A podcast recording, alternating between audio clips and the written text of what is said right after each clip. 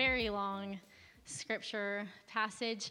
I did try to shorten shorten today's scripture reference, but uh, in today's sermon, you'll kind of see why I kept um, all of those 13, 13 verses. Um, but for you that do not know me, my name is Alicia. I have been going to Midtown for about three years this March, along with Jacob.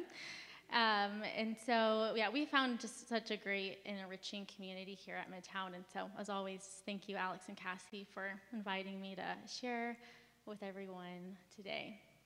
Um, so, to give some context, Jacob and I went to New York this past weekend, and uh, we decided to do an experience more than um, giving each other a gift. And for people that just like to have fun, an experience is just the best thing that we could give one another. Um, and I think actually the highlight of our trip was really spending time with our friends that lived in the city. Of course, we did all the tourist things, but we found the most special time is to be with people in their home state and just doing the things that they do.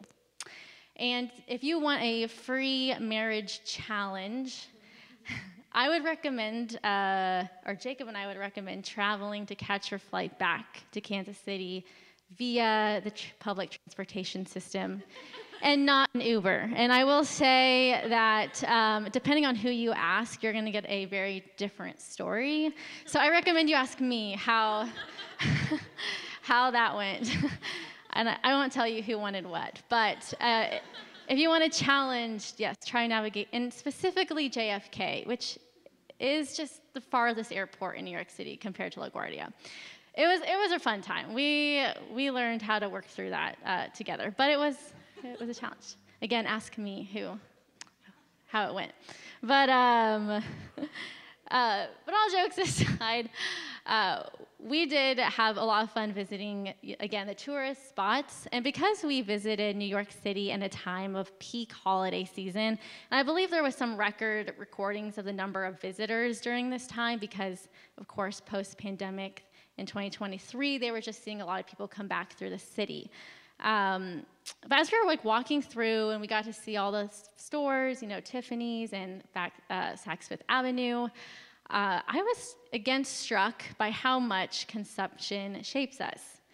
And of course, visiting New York City in Christmas time is experiencing consumerism in a very high dose. Um, and just personally, someone that is, um, is from Kansas City, again, I realized my Kansas City persona when I went to New York City of how much I do not enjoy navigating any public transportation system. But you are consistently, whether it's in Kansas City or New York City, bombarded by the messaging and ads that you can keep experiencing, you know, all these new things and all these new experiences. And it's really an invitation to put our hope in the next thing or the next experience. And that's something that kind of stood out to me a lot in New York City is how much we are invited into putting our hope in an experience or a thing or just the idea that um, your life could look different than how it does right now. And consumerism, as anything else, has advantages and it has disadvantages. But consumerism is heavily criticized uh, for environmental problems uh, pollution, problems with waste disposal. On the psychological level, it is credited for increasing anxiety as consumers try to keep up with the Joneses, thus going into consumer debt. It creates loneliness, depression, and low self esteem. I love this quote by Adam Smith, the father of classical economics, which writes Consumerism is the desire for a life without shame. And if you're not seen as being able to afford something, it often feels very shameful. What does the car you drive or the house that you own or do not own say about you? This is how Tim Jackson, a financial journalist, describes consumerism's charm. Consumerism's most glittering prize is the promise of immortality itself an earthly paradise of never wanting, never needing, never lacking for anything imagination can dream of.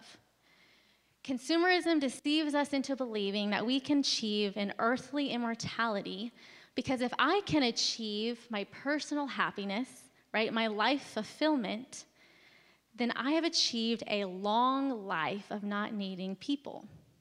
I have achieved a long life of not being uh, close enough to anyone to know my personal needs, whether physical or uh, emotional, relational, spiritual. We often look outside of ourselves to find the solution to what is going on inside of us. And then we begin to put our hope in the things that we are consuming. On a spiritual level, consumerism has become the most acceptable idol in Christianity.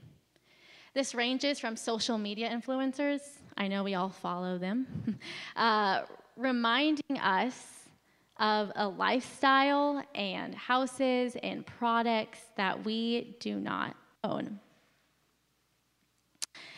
And this just kind of keeps us consistently dissatisfied. We find ourselves in competition with our own friends and family, and we grow envious of our neighbors and even strangers that live around the world or across America that we have no idea what their real life looks like, but we find ourselves very envious of how they are living. Consumerism offers a false hope for a better and brighter future, right? If we own the right stuff, we will own hope. If we have enough money in our bank account, we will own. But that's not true, is it? Could it be that consumerism or this idol of immortality has kept us from hoping in our true source of immortality, eternal life, a life with Christ? And this is what we are going to be talking about today this idea of hope going beyond consumerism.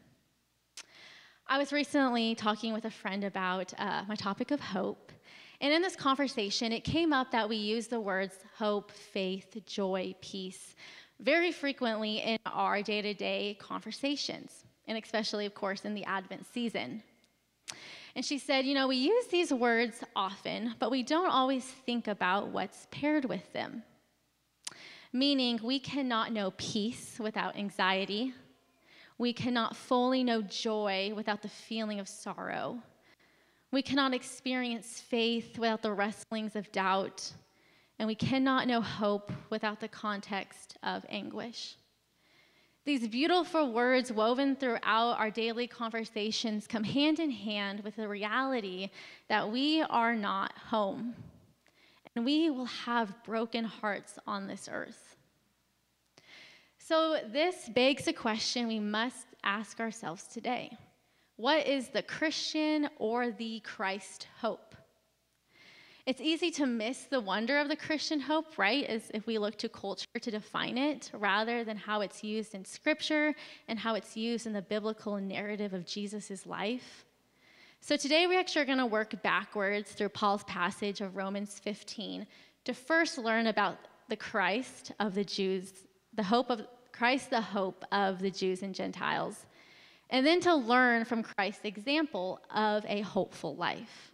So we're actually going to be picking up in verse 12 when he uh, when Paul writes, and again Isaiah says, "The root of Jesse will come, even he who arises to rule the Gentiles. In him will the Gentiles hope." May the God of hope fill you with all joy and peace in believing, so that by the power of the Holy Spirit you may abound in hope. And the reason I want to begin with verse 12 is because Paul here establishes the very source of the Christian hope, right? Christ. He quotes a specific passage in Isaiah 11 of this root, right? This lineage from Jesse, who will come uh, be the person that we are to place our hope in. And actually, in other translations, instead of describing this future hope as a root, it is described as a, a stump. Um, and the stump signifies this remnant of people that would barely survive God's judgment. Yet Isaiah prophesies the seemingly lifeless stump will produce new life and bring forth a Messiah that would change everything. And I kind of related to this word stump more than the word root because um, I don't know about you, but I often feel like my hopes look like stumps. they just like look a little stumpy. And if you look, if you Google what a stump looks like, not a lot is happening there. and oftentimes it's just like a, it's just a cut tree. It's just like what could come, what life could come from this stump. And some of the things that I have been hoping for for years and years and years and years still look like stumps. What life could come from this? Or maybe you've heard, what life can come from Bethlehem? But when I meditate on the source of my hope, I'm reminded that this Messiah would have human ancestry this Messiah, the root of Jesse, would have a lineage of people, of faithful people, but people that have made mistakes, but have countered the living God. And this Messiah would come from a place that looked hopeless and would transform it into a birthplace of hope for the world. So, to encourage you that if your hopes look like stumps, and they might have looked like this for a long time, in God's word, we're reminded that this is birthplace of hope. And along the same line, Isaiah articulates this thought again, right? The poster verse of Advent, which speaks of a baby being born in a time of darkness. Isaiah writes, For to us a child is born, for to us a son is given, and the government shall be upon his shoulder and his name shall be called Wonderful Counselor, Mighty God, Everlasting Father, Prince of Peace. So, Paul reminds us again of this true Christian hope. God incarnate, Jesus Christ, who came flesh and blood and walked in our humanity, he is the object of our hope. And he lists these names out because these are the names which was the object of our hope. Peace, mighty God, wonderful counselor, everlasting Father. So now the question remains how does this Christian hope affect our day to day lives? And to learn this, we look at the life of Jesus himself as he is the fullest and most complete example of what it looks like to live a hopeful life.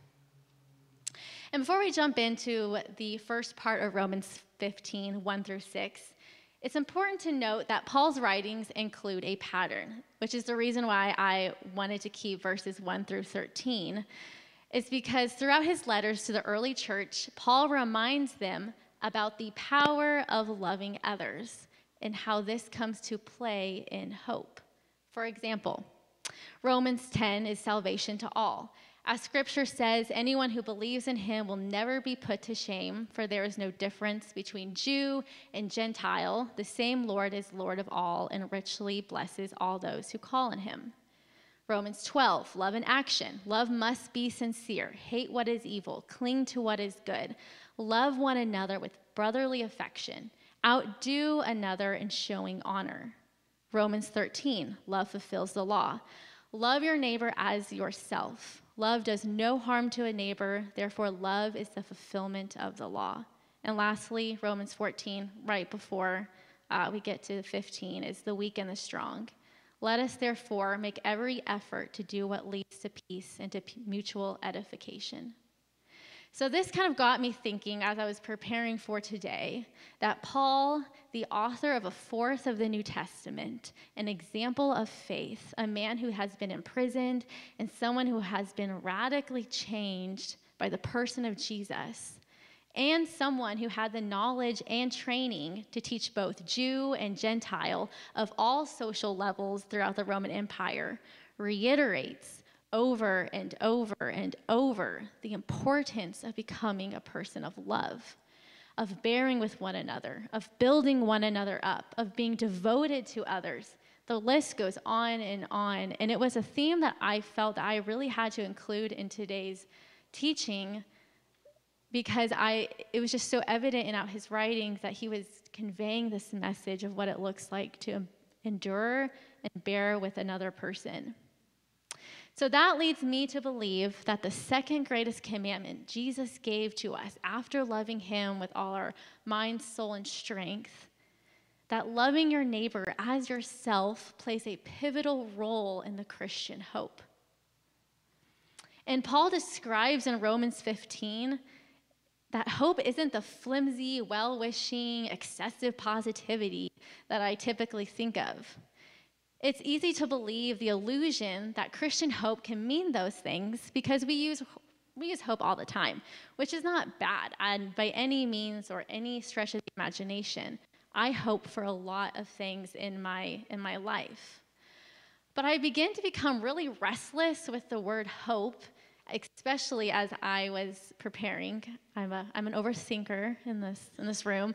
So I was really beginning to overthink this word hope. But it's okay, I, I came back down. But um, as I was becoming restless with this idea of hope, that I ju- it just can't mean well wishing and excessive positivity all the time.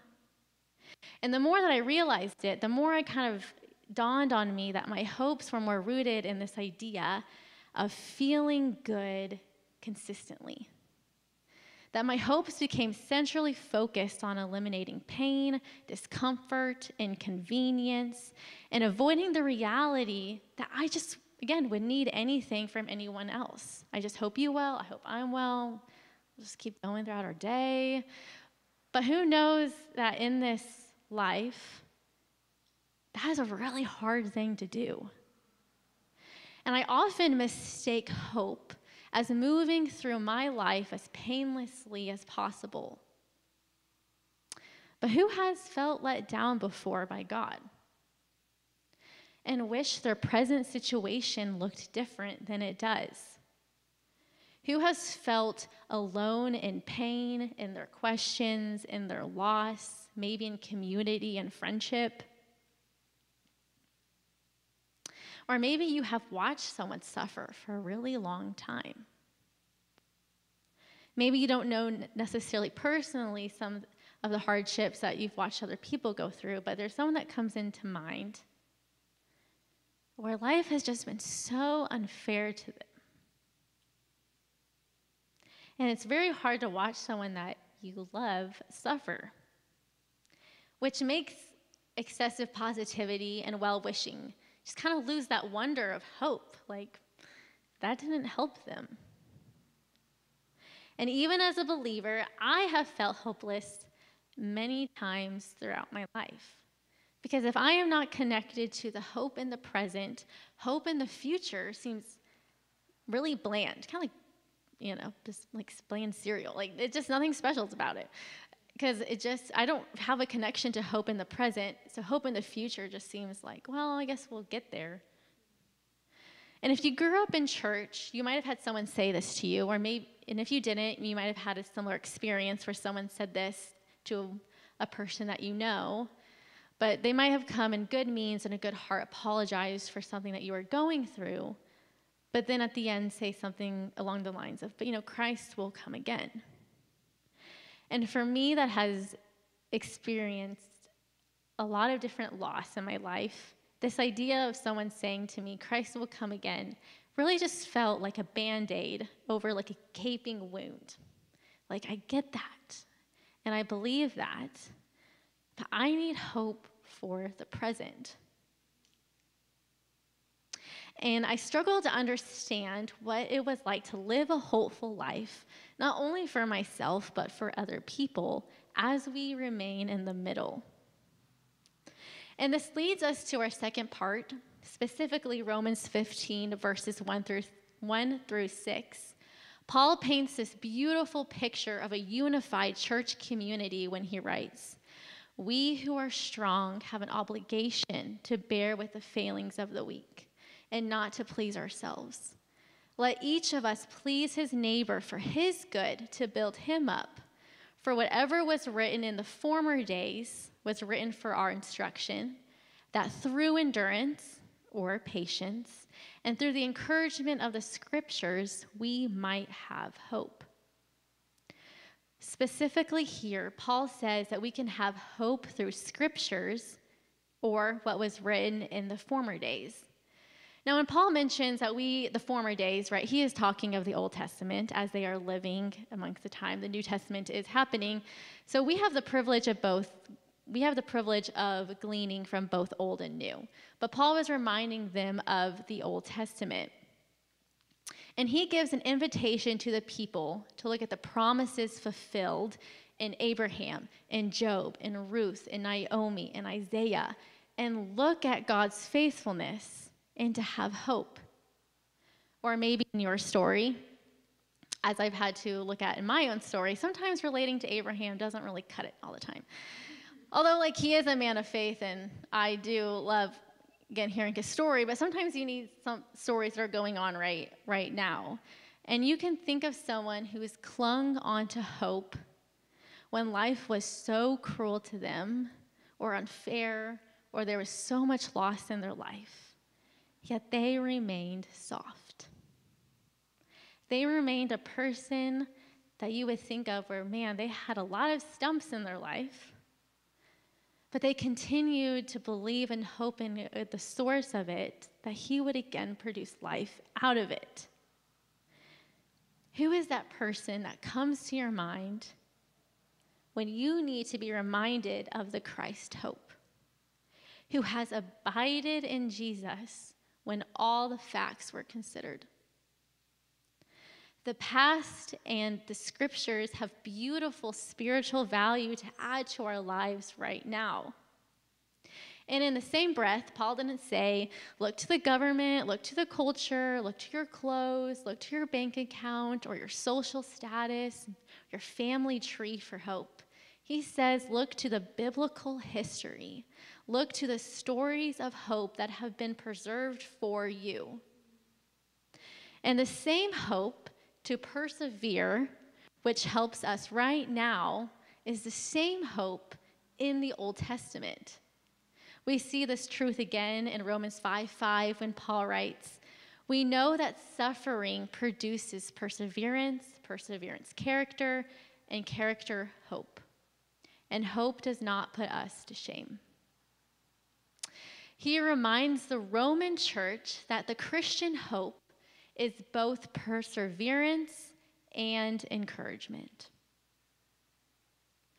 Our hope in the world should not be formed by what is temporal, but what is eternal. Despite what our culture tells us, this Christ hope is not man made. Clothing and shoes are the hope that we can live a beautiful life. Video games are the hope that we can play a part in a more beautiful story. A car and a house are the hope that we can be a person of influence. And advanced technology is the hope that we can have power. But all these scriptural and even personal examples of hope still point to the person of hope, the ultimate example for which we are to pattern our lives. Paul writes, May the God of endurance or patience and encouragement grant you to live in such harmony with one another in accord with Jesus Christ.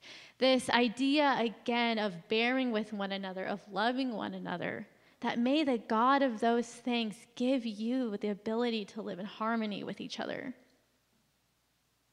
Paul encourages us by saying that may the God who knows long suffering, the one that came from the stump. And patience with his children, right, who are often forgetful and go wayward and have selfish and disordered desires.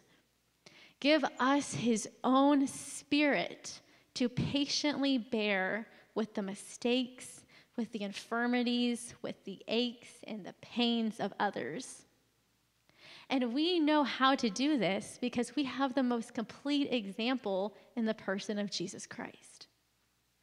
As Jesus became a servant for us, who interceded on our behalf, wept at grave sites, invited the marginalized to a meal, displayed radical mercy and forgiveness, and spent time abiding with the Father, we look to his example as we work to release our false hopes, right? This false hope that we can own hope, as consumerism teaches us. The more you own, the more you have, you kind of own this guaranteed future of your life would look a certain way. We can actually really recognize the Holy Spirit in our endurance so that we don't grow bitter or resentful, but that we can remain soft and we can remain able to hear when the Holy Spirit is encouraging our hearts when all the facts are considered. And Paul invites us to be formed by this type of hope, right? Again, not the flimsy, just hope you're doing well, well wishing type of hope. So now the question is how do we live a life of hope that changes the people around us just as Jesus did? And here's the answer we do not merely wait or observe for the second coming of Christ, we participate in it. I'll invite the worship team back up. I think Eugene Peterson gives a beautiful definition about the Christian hope. He writes Hope is not about the future, hope is about the present. It obviously has to do with the future, but it is a virtue which is cultivated in the present. It fills the present with energy. It connects the two comings of Jesus so that we are now a participant in them. We are not just remembering the one and believing in the other, we are participating in the continuity of the comings. And when I first found this uh, quote, it just really clicked in my gut that all the years of the band aid statements that yes, Christ will come again, and yes, how miraculous and beautiful that there will be no more hospitals and there will be no more pain and suffering. But my lingering question always was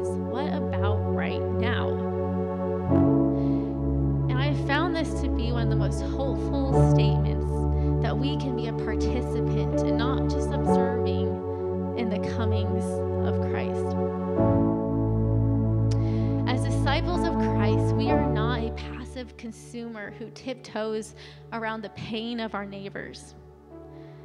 We are not a, compass- a passive consumer who tiptoes around the pains of our own life.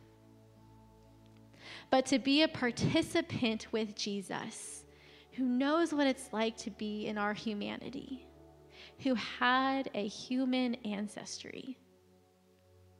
And it is through the character, or sorry, it's through the Holy Spirit, we share in the same character of Christ to bless others. And the more that I take the word and what Jesus writes of renew, renewing the spirit of your mind, put on my likeness, put on the full armor of God, that we share in this very same character of Christ to bless others and to be a participant in the hope to come. So that when we see Christ again, we will be living in the land of the living, in the land of the wonder of hope, and not just aim, aimlessly roaming through life, just trying to avoid pain. But we can be filled with wonder in our very present and in our gut, and know that when Christ comes again, that we would take Paul and Jesus at his word when he said to learn to become a person of love. Anne Lamott, a faith writer, uh, one of my favorites, describes hope as this big quilted blanket that was sewn stitch by stitch by people who helped her stand up again in life's unbearable spaces and stay warm. And this is how I want to envision hope as this big quilted blanket, stitched by stitch, woven together by the people who said, I will hope with you. I will give out of my resources or my energy, and I will hope with you. And I'm actually reminded um, of this story. Uh, it was actually yesterday when I was practicing that this story came to my mind of a former coworker, uh, and her name was Kim. And Kim just, she was a woman of faith, but she lived a very, very hard life. She had a lot of muscle issues, so where she was in walkers and wheelchairs. Um, and she eventually passed away about two years ago from ovarian cancer. And we were able to attend her funeral, and she was someone that I got to work with for about two years, and she was probably in her mid 50s. And at her funeral, uh, her pastor said, when we were planning for this day, Kim did not want him to stand up and look at the audience and say that she got her miracle. She didn't want him to say that she got her miracle. She knew that she was going to be with Jesus and that she would be restored. But on this earth, her miracle that she really wanted was to be healed. And, and unfortunately, I don't understand all of that, that stuff, but that wasn't her reality, and she did die from her disease. But he said she wanted him to tell the people that attended her, fu- her funeral that it was the people that was given to her that in many ways was the miracle that kept her going until the very end. And as someone that worked with her day in and day out, I just never heard went to a funeral where someone was like, "She just didn't get her miracle. Thanks for coming." it was it was a weird it was a weird thing to hear because you think someone at that in that place would say, "Well, she's with Christ. She got her miracle. You know, she's healed." But she didn't want him saying that. She wanted him to say that it was the people that participated in her hope was the reason that she remained soft when life was so cruel. And I always tear up when I think of Kim because she's one of those saints of faith that I will always remember who, who persevered and used encouragement to fuel her hope for the future, even though she did not get her miracle on this earth. And I am have so much hope in that, that I can be a participant in it, even when all the facts are considered. And hope for that miracle on behalf of other people that are needing that extra encouragement, that I can pray with them and encourage them for God to intervene on their behalf. So here's this, here is what this practically looks like. Who maybe comes to your mind that's just a really difficult season right now? that either you can call or grab a meal or just give some encouragement, right, to fuel their present with hope. Is there an area in your life you can bless a friend? Whether it's your time or your finances, or maybe an activity that they need done around their house. You know, mowing the lawn, babysitting their kids, is there someone that you can think of where you can practically infuse hope into their situation right now? And lastly, is there someone that you can intentionally pray for? Where, you can imagine a different future than they have right now and pray for the Holy Spirit to just come and turn it all around for them. So, in this moment, even through prayer, you can fuel the hope for the present. I encourage you to just pick one of these things and to be a person of hope to a dying world who has put their faith in consumerism, which will never bring about immortality. Instead, turn to God who will bring this eternal life we have a hope in, yes, the life to come, but also in this life. Let's pray.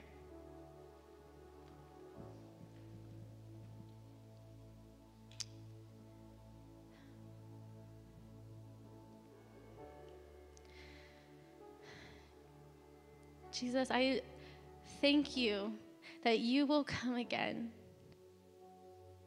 But I thank you and we give you glory for being people of hope who are a participant in this hopeful life. I pray for people to come into our minds that are in seasons that they do not understand, and that we can look at our own resources and our own life and encouragement, and we can overflow, that we can abound in hope through the God of endurance and encouragement, that our hope can be multiplied. That you, through the Holy Spirit, give us the ability to endure with somebody else. You give us the ability to bring encouragement to somebody else. And for those, Father, that are looking at their hopes, that feel like stumps, that feel like what life could come from this. I pray that they would remember that you sit with them in the waiting of life to come from this stump. That out of the stump of Jesse, a Messiah will come and that will change everything. And I pray that those stumps and these hopes that we have that we don't give up on, but that we continuously fight the good fight of faith and that we endure and that we bring others in to bring encouragement. That we see these stumps transformed into a birthplace of hope. We just thank you for never leaving us that you have shown your face upon us. I just thank you, Father, for sending your Son as a baby to remind us that we are a participant in your second coming. Amen.